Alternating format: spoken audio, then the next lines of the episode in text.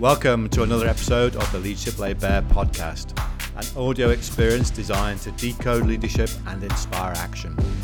Being a forward thinking leader and game changer, you've tuned in to discover pragmatic tips and hints on leadership from the very best leaders. Each episode is dedicated to sharing pragmatic stories from the field and, more importantly, real examples of what successful leaders are actually doing to deliver at pace. With so much to share, let's hand over to your host, Graham Wilson.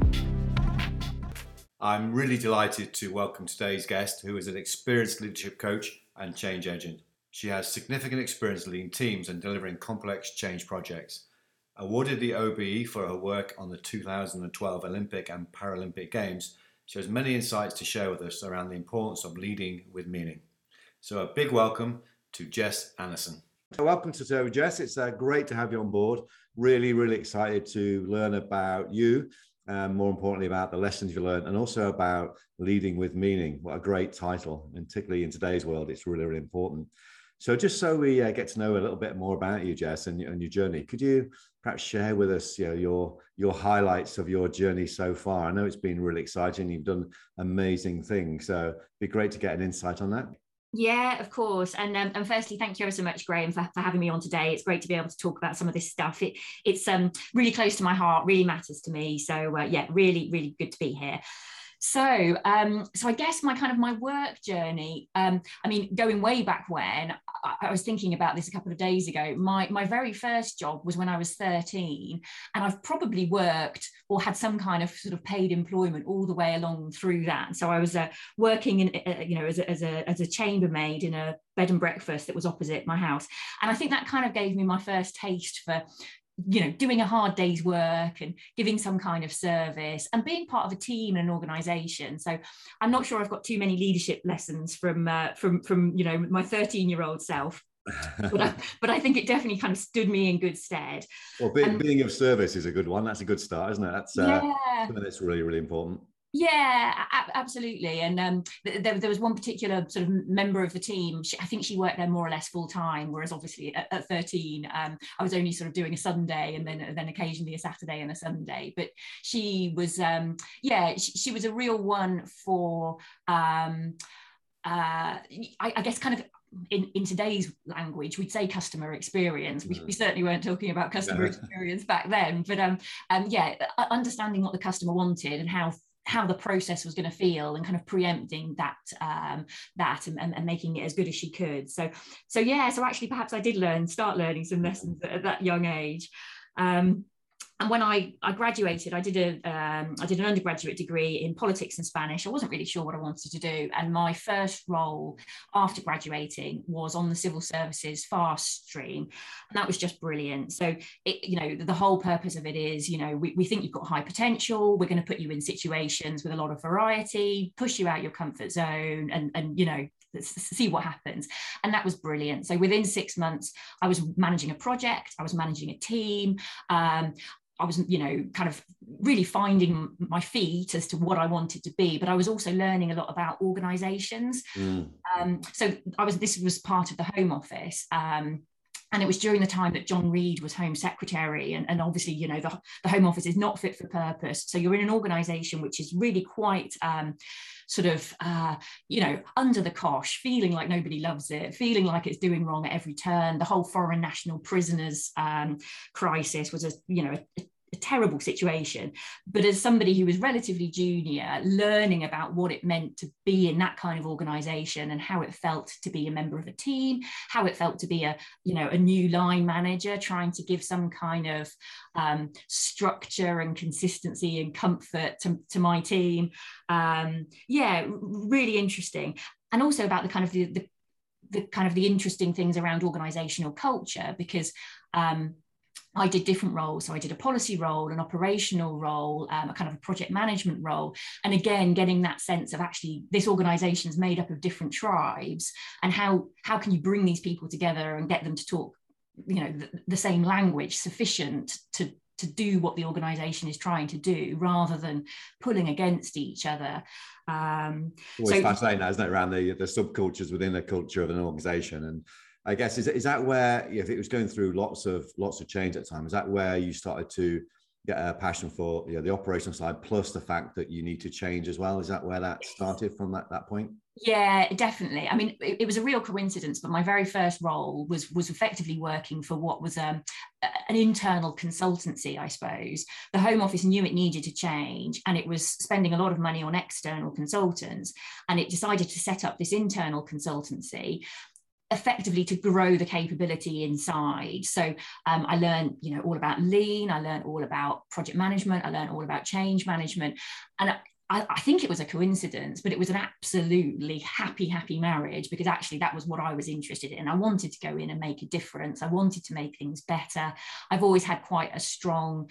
Um, I guess critical eye in some ways, as in I can see how things could be better, mm. but well intentioned, wanting to do it not to be critical for the sake of it or to pull things apart or to make people feel, you know, bad.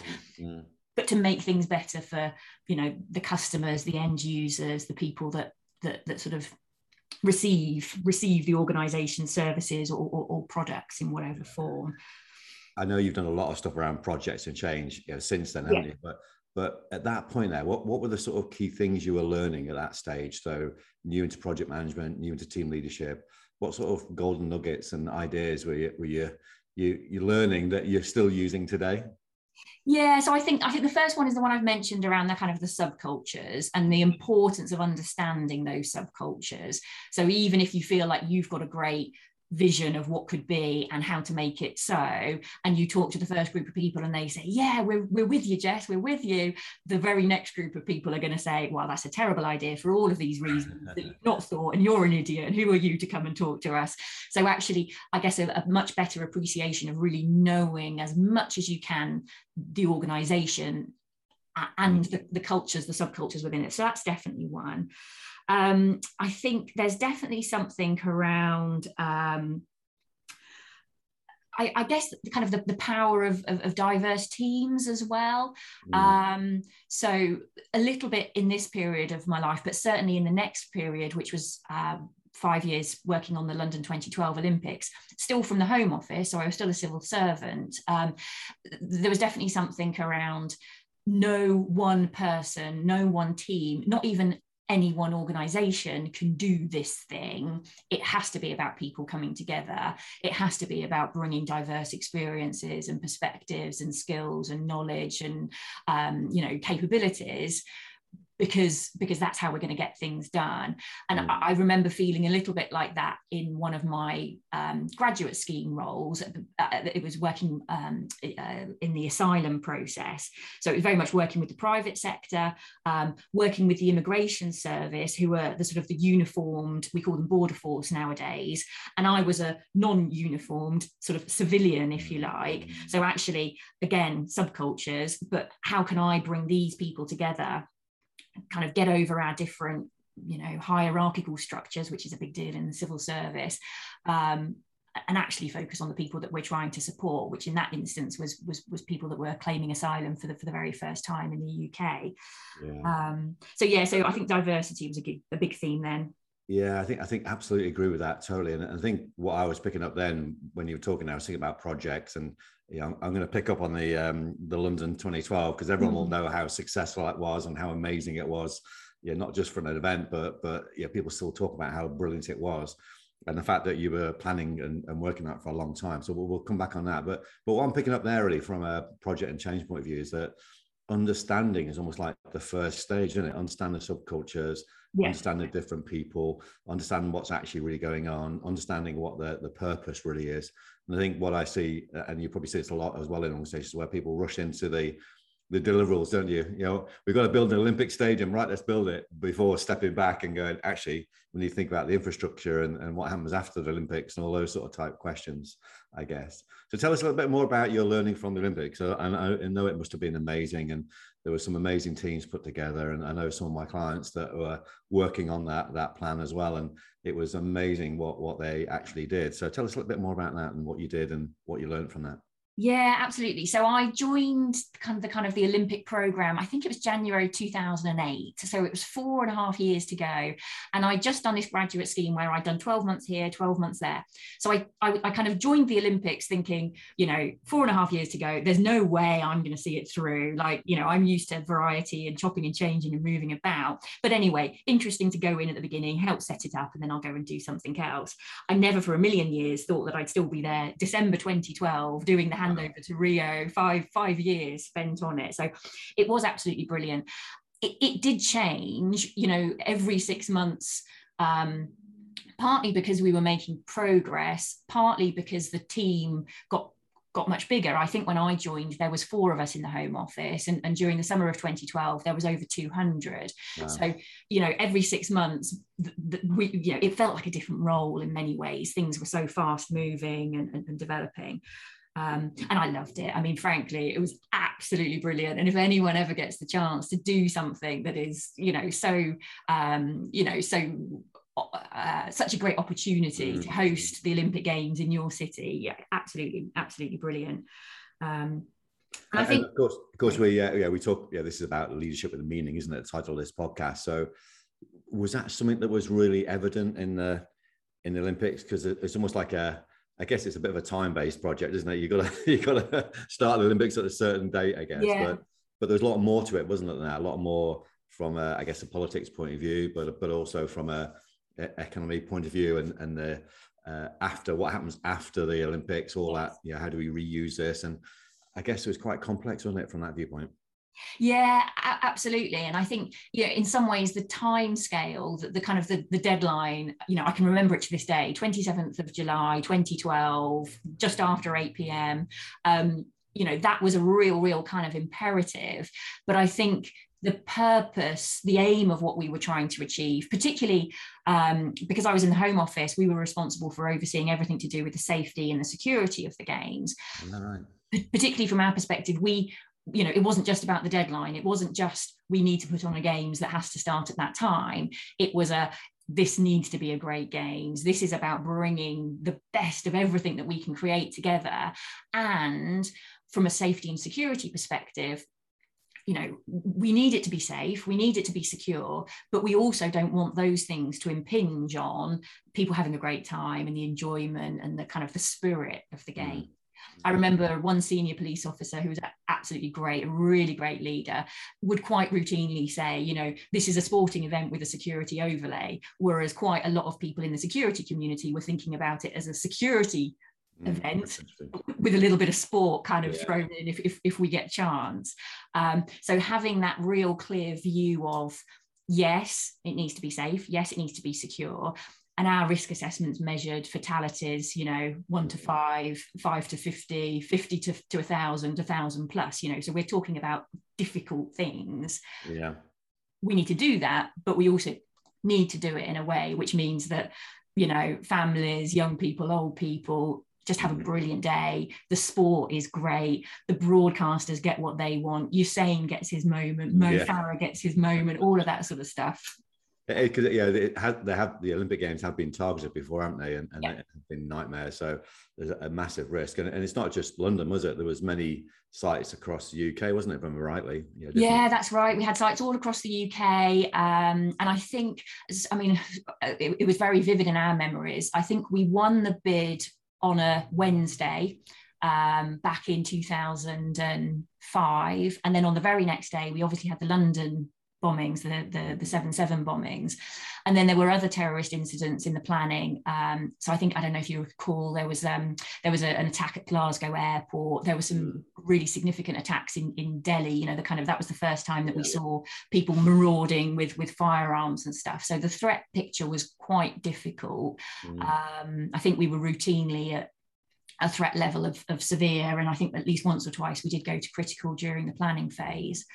Um, so yeah, so I think from a leadership perspective, there was probably a lesson there around having that really clear purpose, um, bringing the right organisations in the way that I've described together, because nobody, no one person could could do it on its own. Mm-hmm. Um, and I think probably also um, it's probably something else around kind of uh, you know you need leaders at all levels. So i was definitely not very senior at, at this part of my career um, but because i was you know capable and particularly capable at bringing people together and getting the best out of them actually my responsibilities sort of expanded and expanded. And I, I, think by the end I was overseeing the budget was about 600 million and mm. reporting to ministers and all of this sort of stuff. So I, I, think there's something about you know needing leaders at all level. And even if your job title isn't you know senior leader or, or whatever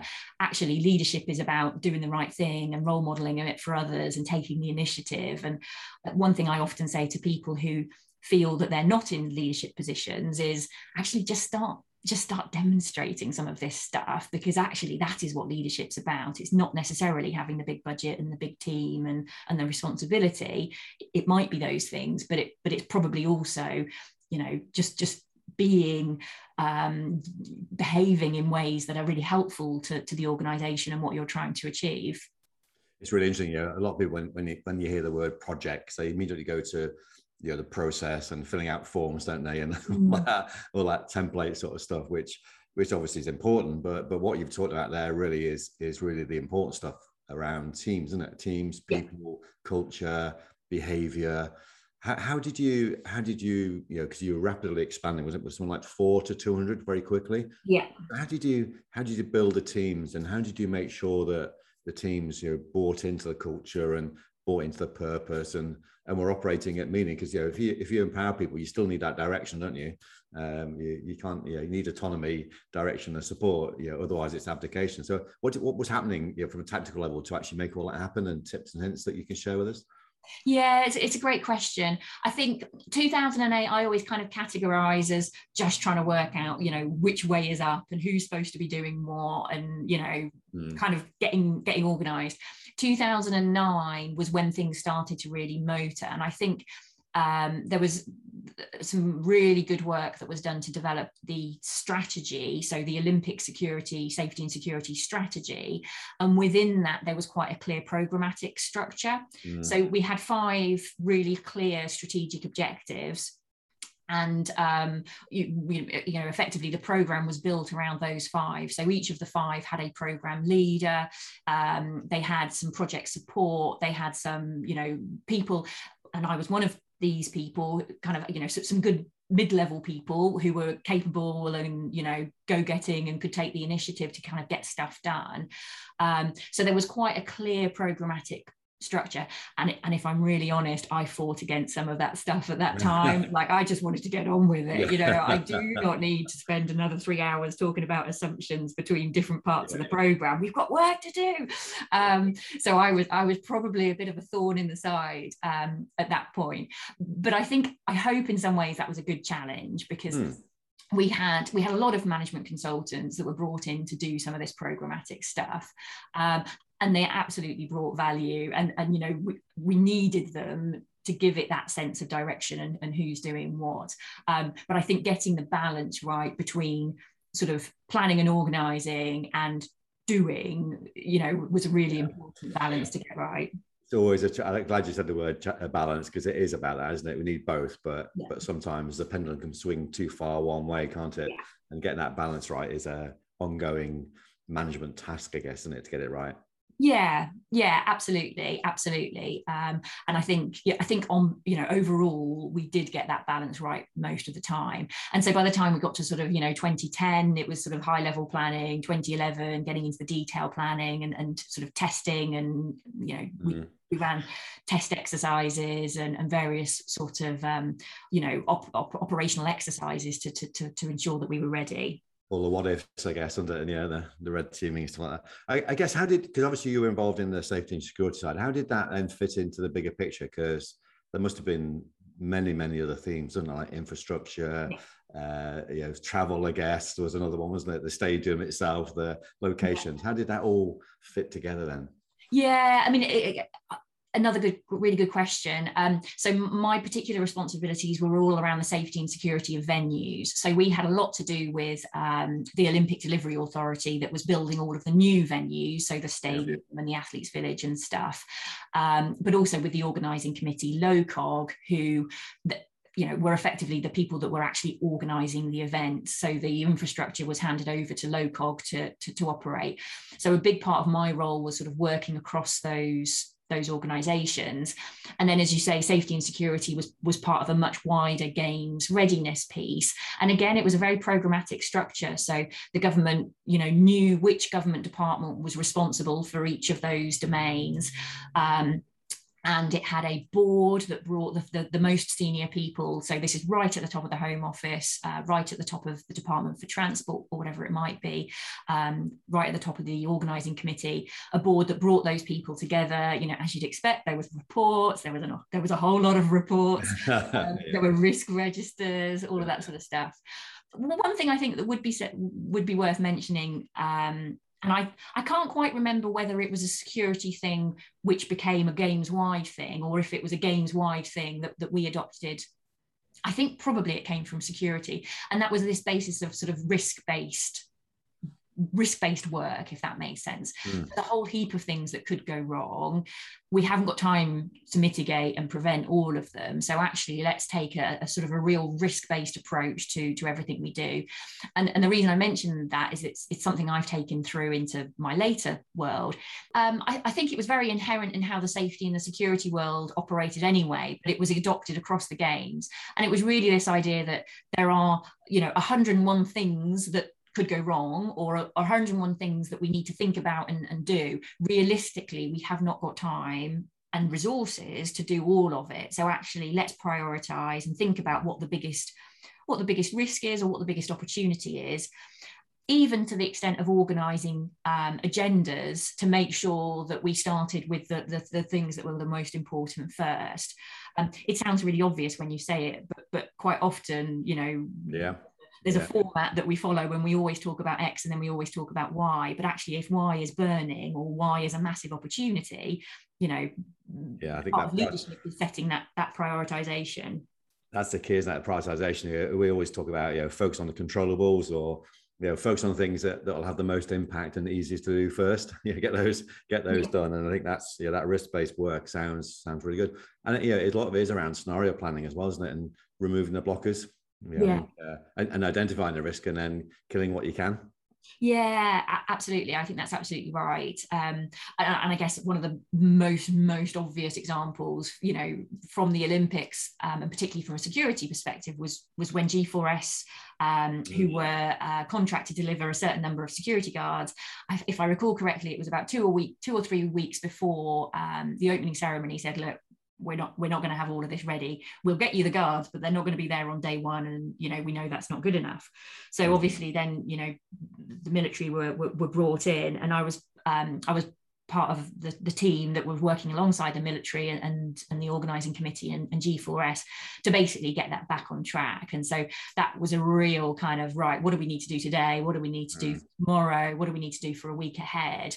Um, so yeah some really interesting sort of um, lessons i suppose around around that I guess keeping agile, keeping flexible, yeah, keeping uh, yeah in control through regular reviewing and reflecting, so you can pick up these things early, can't you, and then do something about it. So yeah. must have been a fast, fascinating uh, journey through that, and, and a insightful one, and, and lots of learning from there. So what happened next on your journey then? So I stayed at the Home Office till the very end of 2012, did the handover um, to, to, Rio, and we also did a bit of a handover to Glasgow because they were hosting the Commonwealth Games in, in 2014. So that was really interesting.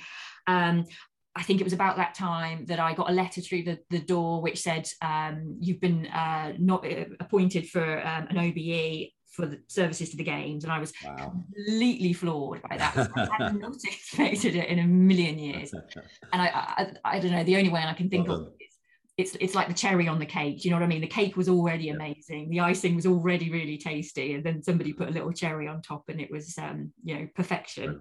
Well done, well deserved, fantastic. Thank you. No, I really appreciate it.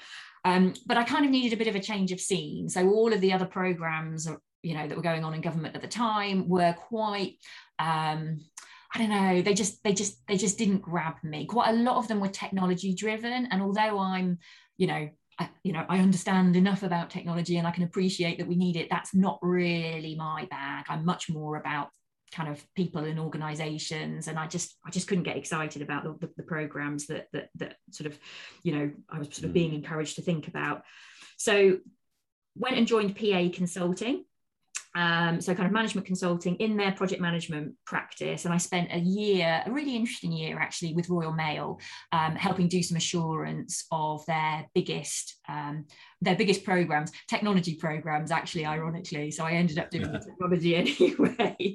Um, but that was 2013 so it was the year when they did their initial public offering. So it was oh, yeah yeah, quite an important year, quite a sort of a significant year, quite a lot of organizational change, as well as, you know, overhauling and, and modernizing a lot of their technology. Um, and I think probably a lesson from that regarding leadership is just around um, you know the value of an external perspective and um, you know sometimes you're too close you can't quite see the wood for the trees when you're in mm. it but, but, the, but the value of having somebody else sort of alongside you I did that for about 18 months or so. Um, and then I, a job came up at the Open University, which was close to home, but more, much more importantly than that, it was an organization which really kind of, you know, sang to my heart and my sense of mission. So, you know, I went to the Home Office because I wanted to do something that really mattered. And I went to the OU for exactly the same reason. You know, the, the OU has got this mm. fantastic mission about making education available to all, particularly people that have missed out the first time round, or maybe they've got caring responsibilities, a really high proportion of disabled students. Um, so I went to lead the portfolio office, and then a couple of years later, I got promotion to um, director of change and improvement. Loads of lessons relating to leadership. I mean, it's a really challenging environment because, on the one hand, you've got this massive fantastic mission and this kind of mm. status as as being a kind of a you know almost a national treasure of an organization. You've got really committed really talented colleagues.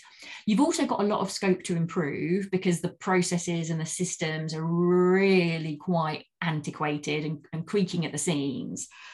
But on the other hand the culture is really tricky. I mean mm universities generally have got quite a tricky culture you know academics and, and, and, professional services you know sort of not maybe understanding each other but even more so at the ou it, it felt very tribal.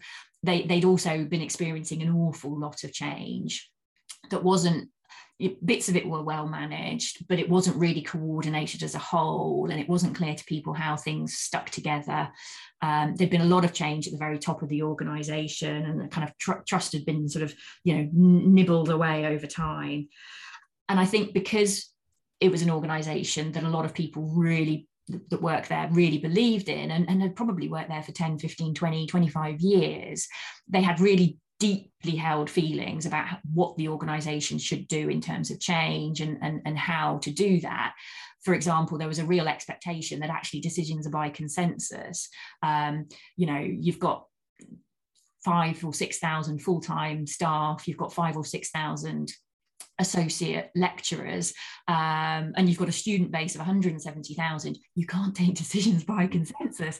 Um, but that really was quite uh, a widely held expectation that actually the level of engagement needed to be much much higher than, than you might have at any other organization mm. so quite a tricky place and quite a tricky role um, to be to be doing at the time I think if I think about some leadership lessons, I think the biggest thing for me is that in that kind of environment, change is always about the people. You know, the systems were quite complicated and the processes were quite complicated, but you could get that absolutely perfect if you've not really invested the time in talking to people and listening to people and hearing their views and really genuinely considering and trying to work out what could be incorporated and feeding back really really explicitly on why the whole of their perspective couldn't be incorporated.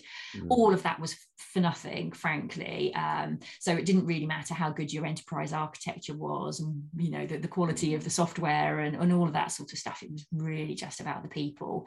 And you know i think i got some bits right in that journey but there was quite a lot that i look back and think oh goodness if, if we'd been able to have done that or you know why didn't why didn't we you know raise a flag and say actually this is too much we need to slow down um, so yeah so some some quite difficult difficult moments there um, w- but working for an organization that i still really really love and and you know have fond feelings for you got you got a tricky culture.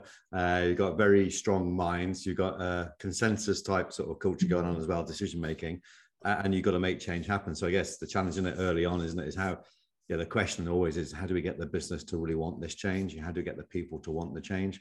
And that's that's the tricky bit, isn't it? Because most of the effort and money gets spent on the, the technology uh, and probably not enough time and effort and focus, as you said there, on, on the people side about how to win their hearts and minds and yeah. and give it meaning, I guess, which is obviously the title of this this podcast. So what what what have you learned from that? And how do you how do you give things like that meaning? How do you get people on board to, to get them to really want this change and welcome it? Yeah, so I think you know when when I look back at my career overall, this idea of doing something that's meaningful to me has always been really important, and I think the OU was the place where I thought, goodness, the OU is really really meaningful to lots of other people as well, but actually we're in, in some ways that's hindering us, in some ways that's helping us, and how can you really kind of harness it? Um, I think it's definitely the case for me um, and I hope I've brought this into kind of how I lead as well, that actually, if you can help people find meaning in what they're doing, they will enjoy it more, they will perform better, they will role model the kind of behaviors and, and values that you want to have. Um, but I think the OU was also a really good example of where, you know, just because you're working for an organization that you believe in, it could be really difficult and your sense of whether something's meaningful can really be questioned. You know, there were definitely moments where I thought, goodness, I'm just banging my head against a wall, or even worse, I'm making things worse. You know. I, have I've had interactions where people actually kind of were reasonably happy and now they're reasonably unhappy. Um, goodness, how do you how do you make that happen? Um, and I've been doing some sort of thinking about this. I've, I've recently started studying for a master's, and um, one of the areas that I'm particularly interested in is how you can help people find meaningful meaningful work and how you can help leaders find find meaning you know leaders mm. can find meaning in their teams. And i think one of the key things that has really kind of resonated with me about is, is, is, this idea that it's not kind of continual. So you can have moments where you feel like yes this is great. This is really meaningful. We're making progress and this matters. And then actually other moments where that feels quite remote. And likewise it's not it's not wholly great. It's not wholly good news. Some bits of it can be a bit a bit poignant even or a little bit sort of tinged with sadness in some ways because actually maybe you've not been able to seize an opportunity because it just was too much at the time for that for that organization to take and so you've had had to let it go um, is this where, where your interest and, and what you do now around coaching came in? because i know you trained at animas mm-hmm. didn't you mm. and uh, you mentioned now you're doing your uh, msc is it what applied is it applied positive psychology and coaching psychology i think I yeah think that's right so yeah that's right is that because one, it's one of the things I when, when I'm working on change programs myself, and as you know, we get brought in from the outside to to challenge them and ask them difficult questions. I often say, "Well, where's the coaching plan?" You know, mm-hmm. and, there isn't one ever. Normally, there's just a, a quick training session on the new technology or whatever, and that's it. And that whole you know aspect of coaching is is a really important part about change, isn't it? And yeah. if you think about organizations now around, you know, we're we're in a world of constant change, so you know, the coaching style of leadership and, and having coaches in the business is really, really important. Because I, I always think, I always find it amazing when an organization is going to go through massive change, yet they don't develop loads of coaches before they go through that change. They yes, sort of do it afterwards. Point. So, so is that is that where it started to come from? From the yeah, the challenging, yeah, the learning you had from the Olympic Games, you know, what you'd learned from the civil service beforehand, and and obviously what you'd work, you know, learned from from working in a in a major consultancy. Is that sort of where your passion started to, to come? Because I think coaching is one of the best ways, isn't it, to help people to slow down. I call it speeding up by slowing down and, and really think about well, why am I doing this? I guess yeah. through, the, through the pandemic, a lot of people have started to do that themselves, haven't they? They're re- reflecting and thinking, yeah, what, what's this for? Yeah, what's my why? Why, why am I here? Yeah, who am I? What, what am I doing? Does this really give me meaning? Does this help me live a wonderful life? And I guess does that is that where you're at at the moment in, in your sort of your work around you know helping people to to get meaning?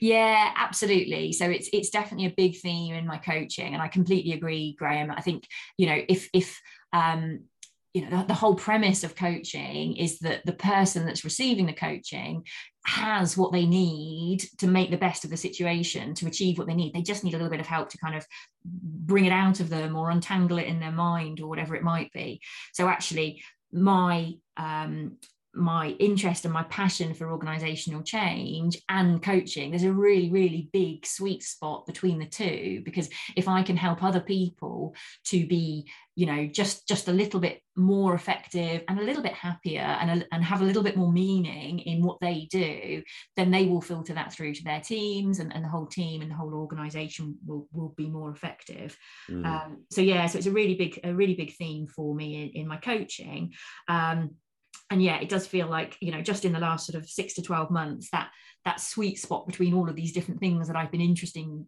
interested in have kind of really come together and it's, it's really exciting. That sounds right. And obviously yeah bringing up a family as well at the same time. Yeah yeah yeah just the small that that small thing of uh, yeah becoming a parent. It's an important part though you sort of think about meaning yeah. isn't it? I always i'm not a big fan of this this concept called work life balance you know? I think that that comes back from the dark age, isn't it? When when we had to work in factories down the road because no other jobs to do, and we hated it, but we did it because we needed the money to live. And yeah, you go to work, you hate it, and then come home and have a life. But I think it's more, isn't it? It's bigger than that now, isn't it? Around you know, meaning for me is around making sure that you know your work is part of that as well as yes. your home life and, and getting that connected and and join that. I see so many people don't they have these amazing aspirational goals that aren't aligned to their values and it's tearing them apart and yeah. or they're they're in in work for the wrong reasons and they haven't actually never sat down and go why am i doing this? They just fall into that trap. So i guess the coaching element is is really important. What what have you found from a from a leadership because we talk about this a lot when we're developing leaders around you know, the importance to be a world-class coach. Um, what would you say that if you were getting into coaching and starting to change your, your style into more uh, of a you know, coaching conversation type approach rather than a professional coach. What would you say the tips and hints that, that you've learned for coaching? The key behavior, the key muscle that you need to strengthen that that that might be quite difficult if you've not sort of been a coach before is really this idea about coaching being non-advisory so um, you know not giving your advice but actually instead holding the space creating the environment where somebody feels safe and then asking questions that sort of help to probe and explore their thinking mm. I think as leaders, and I'm absolutely guilty of this, um, we feel and our teams feel the pressure of needing to get on and make progress and do things quickly. And therefore um, you know asking for advice or offering advice have you tried this? Speak to so and so the way we did it last time was x. You know it's just just feels helpful. And actually um, from a coaching perspective, it's much more helpful for the, the, the, the coachee, the person being coached, to actually think it through, work that out for themselves, they're much more likely to come up with other alternatives, which could be different and could well be better than the established way of doing it or, or how the leader themselves would do it. So mm. that's something that I love about coaching, but it really is a muscle that I have to keep working on, um, e- even to the extent that you know I, I was um, I was doing um, some coaching training at the weekend as part of my masters, and I was being coached, and I was um, uh, kind of the, the topic that I brought into the coaching space was very much around kind of getting stuff done and making progress.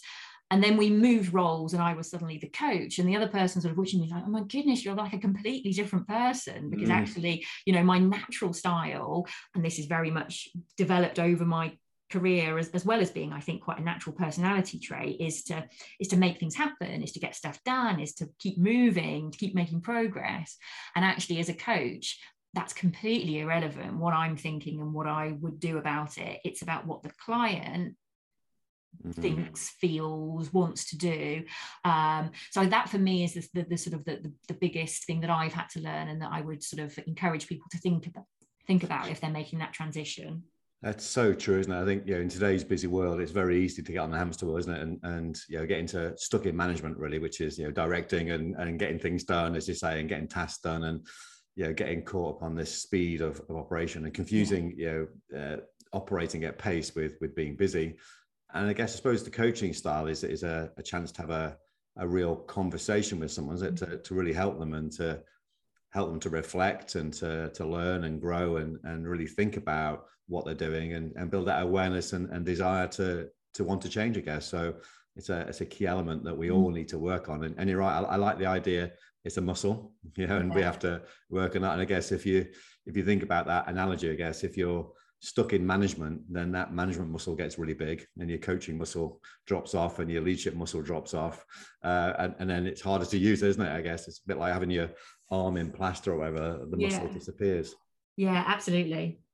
It's a it's a tough a tough one, though, isn't it? Because obviously, you know, you're you're rewarded and recognized for getting things done but actually by by slowing down and reflecting a little bit and using a coaching style really really really helps. Do you find that helps to um to help the meanings a couple of times you mentioned there through the conversation around the importance of joining the dots and make sure it all fits together. And you know we got these five was it five program themes i think you said within within the security program uh, portfolio i guess. Uh, do you find that the, the coaching conversation is, is a great way to help people to really understand the, the meaning? Because it's a big thing you know from um from a military point of view my, my background you know is military and and you know, as a leader your job is to share the mission you know and, and give it meaning for them people to go and work out how they're going to you know implement it and, and make it happen.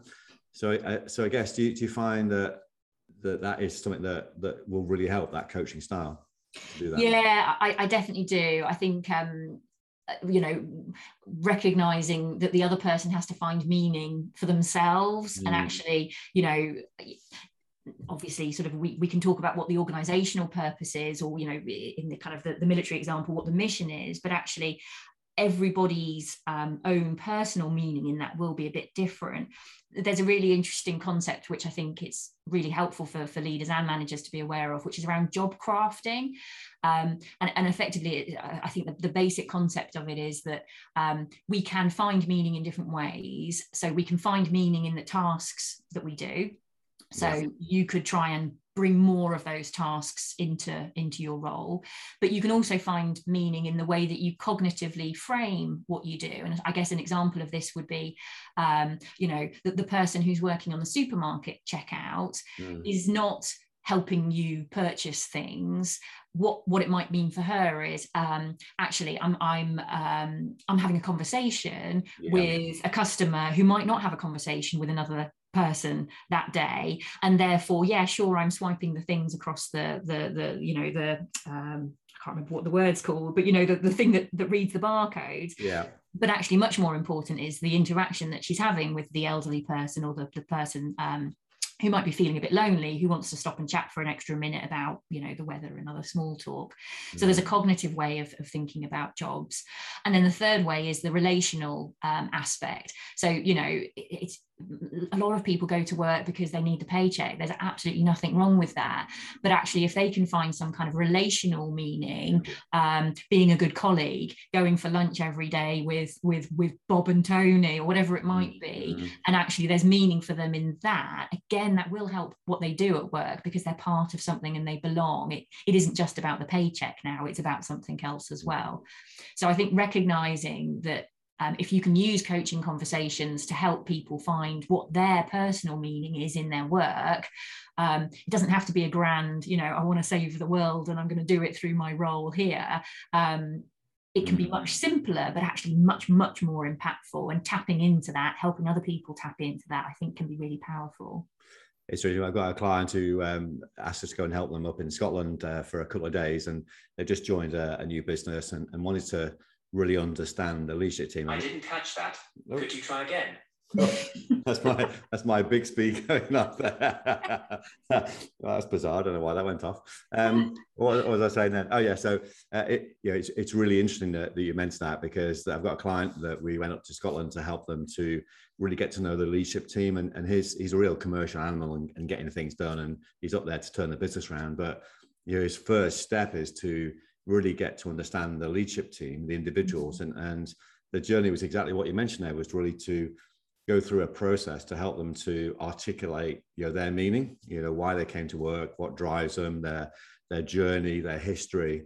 And we didn't talk about work once really. It was all about them. And yeah at the end of those two days the team were in such a great place and the trust has started to, to build the understanding has started to build uh, you that relationship started to build. So his team's in a good place now, and now they can get into the the more okay. So what's our business plan and what we're going to yeah. do and and drive. So that that giving meaning, I think, is you know such a a wonderful thing to actually do, and I don't think people do that enough. And we have a, an exercise we, we call living a wonderful life, which is around getting people to sit down and, and in a reflective state and either going walking or outside or whatever, and just sit down on a piece of paper and say, well, what is a wonderful life for you? Mm. Yeah, we don't mean you know, tangible goals you want to achieve, but but what what is you know, how how do you and I think the word is living, isn't it, rather than the process of it. What what are things yeah. you're doing in your life that that really, I guess in your language give you meaning? And once people understand that, then you start to create this sense of belonging, don't you? That and it's something I, I noticed when I left the military and joined the corporate world. It was a, a lack of a sense of pride. Mm. You know, where you know, you'd feel honored to be part of a team in the military, and, and there was a lot of meaning behind it, and, and you did get to know each other really, really well, and lots of trust. But but in the corporate world, we get caught up on our own deliverables, and we forget about this yeah. this important aspect of, you know, what are we doing here, and, and why is that so important? And yeah, the that that element that you've talked about is absolutely crucial. I love the, the quote on your website, by the way, and if I can read it out, it's a wonderful quote. I've not seen it before. It says, um, "Life can easily become a muddle, a blur, an unmanageable tailspin." That's so true, isn't it? Mm-hmm. Uh, but through the space and time that coaching provides, you can think deeper, see more clearly, reflect more broadly, and as a result, take the steps required to achieve your potential and be happier and more fulfilled at work and in your personal life. Wow, that's a that's a great quote. I think that's a Jess Anderson original. I think. Oh, fantastic! That's why, that's why you've not heard it before. That's why I've not heard it before. That's brilliant. so that that gives you meaning, doesn't it? Really, in terms yeah. of yeah, the value you actually add in, in your business, and to help people to do that uh, is really important. If if you were to um, you know step out of coaching and, and I guess move into mentoring, I guess because obviously there's a distinction there, isn't mm-hmm. it, between you know coaching, which is as you said before, is getting them to think, whereas mentoring is more you know sharing your your ideas and thoughts about how you tackle that particular situation. If you were in mentoring mode and you were to give advice around someone moving into a leadership role now what would be the the four or five key things that you would say are you know the things you need to be world class at to, to be a successful leader in today's world? Oh that's a really good question. I think that um this this idea of meaningfulness is really important. So i i put that number one. Yeah. Know what is meaningful about your work and help your people to to to, to, to know that for themselves as well. I think there's probably something around um playing to your strengths and and playing to other people's strengths. So you know an easy trap to fall into when you become more senior and when you take on leadership responsibilities is feeling that you need to be great at everything. And actually what leadership often gives you is the opportunity to say you know what? I'm really not very good at x and y and z and i'm not going to do that. I'm going to find you know i'm going to build the team that enables us to all play to our strengths. So not just things that you're good and bad at but also what gives you energy and what doesn't give you energy. So you know keep in mind the power of diverse teams and use that to build a team where everyone is playing to their strengths i suppose would definitely be a second one. Um, i think there's probably something around kind of looking after yourself and the importance of role modeling um, what that means. So i definitely know that in some instances in my career i've been pretty stressed and really very close to kind of burnout. And I look back on that and I think, oh goodness, why did I do that? You know, I kind of knew the signs and I didn't really respond. But I also feel like, oh goodness, what, what did that look like to the people that I was leading at the time? Because actually I wasn't role modeling sensible working hours and being able to switch off and what was the impact on them so i think there's definitely something around looking after yourself not just for yourself but also because of what that means for for, for, for your team and i think the fourth thing i'd say Graham, is probably around, um, you know, spending the time and, and, and the investment of time in knowing yourself. If I think about the most impactful leadership development that I've done over the years, and I've done various, you know, leadership mm. development programs, which has been absolutely brilliant, you know, almost all of the value has come from me knowing myself a bit better as opposed to learning the you know leadership theories or, or, or mm. specific techniques um, there's something about you know knowing who you are as a leader knowing what makes you a really great leader back to strengths but also where actually you know you, you, need to do some work or you need a team that's going to help you you know fill out some of the things that you're not so great at um, so yeah so i think definitely investing in, in knowing yourself and, and, and being self-aware i think is also really important that's so true and i think you know I, I remember years ago someone said to me that yeah, the minute you stop learning, it's game over. Yeah. I think that's so true, isn't it, as a leader? You know, and uh, as I as I turn sixty uh, this year, uh, that I'm still learning stuff every single day. I'm learning stuff about myself, and mm-hmm. that that time to reflect on that. So I, I, love those those four elements. So yeah, lead with meaning. I think that's the key one, isn't it? The purpose, yeah. understanding what that's all about, spending time on that. Play to your strengths. Really, yeah.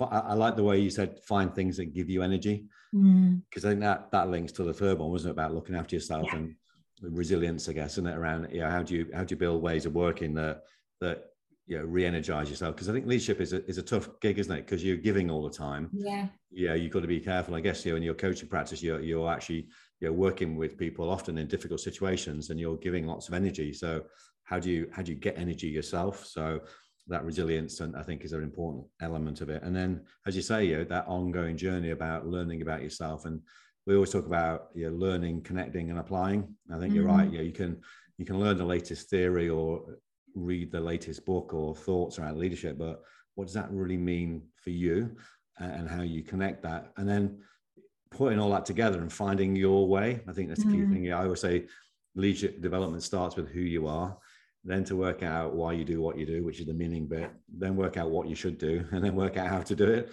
And it's, it's as simple as that, isn't it, really? So, some really, really, really great insights there. And of course, if um, people want to get a hold of you, I guess they can email you or put your email address, if that's okay, into the, the details. Um, if they want to find meaning and, and uh, you know, get some support from a, a world-class coach, then that would help. And, and I guess on your website, I guess we can put those those details on, can't we, about how to, to make contact with you is probably the best port of call. Yeah. Can, can I say a, a, huge, huge thank you? I, I know we we could talk for hours on this. We've been doing virtually an hour already, which is which is incredible. It's gone really, really quick. And for me, there's some some really good insights there. And I think, you know, you've you've worked in an environment which is pretty tough in that you look at the civil service and yeah, I've, I've worked with with them on and off over the years as well. It's it's not the easiest environments to, to work in, is it? Um, plus, you then went for an even harder one, which is into the academic world, which is you like a challenge, don't you? Definitely. I do, I do. but but I think the message there, isn't it, is around um, a, a lot of it. What what I picked up from that was the importance of understanding and it's interesting when I, when I you know teach project and change and program stuff. I always start with stage one of anything is understanding mm. you know, understanding why you're doing it let's understand the meaning behind it let's understand who's involved and that that's often forgotten isn't it? And we leap straight into the right okay let's get some stuff done which we're all yeah. guilty of aren't we? Which i think yeah. you mentioned as well. And getting that yeah. getting that balance right and, and i call it speeding up by slowing down but it's been a pleasure jess and uh, thank you very much for your time. I know you're a busy lady and uh, i say just a big thank you from us. No thank you ever so much graham. I've really enjoyed it. Thank you a big thank you for listening to the Leadership Laid Bare podcast with me, Graham Wilson. For more information on our guest leader and to find out how we can support you, check out the links in the description and look out for our next leadership podcast. Remember, leadership is all about taking action. Make sure you connect and apply the lessons learned. Have fun and bye for now.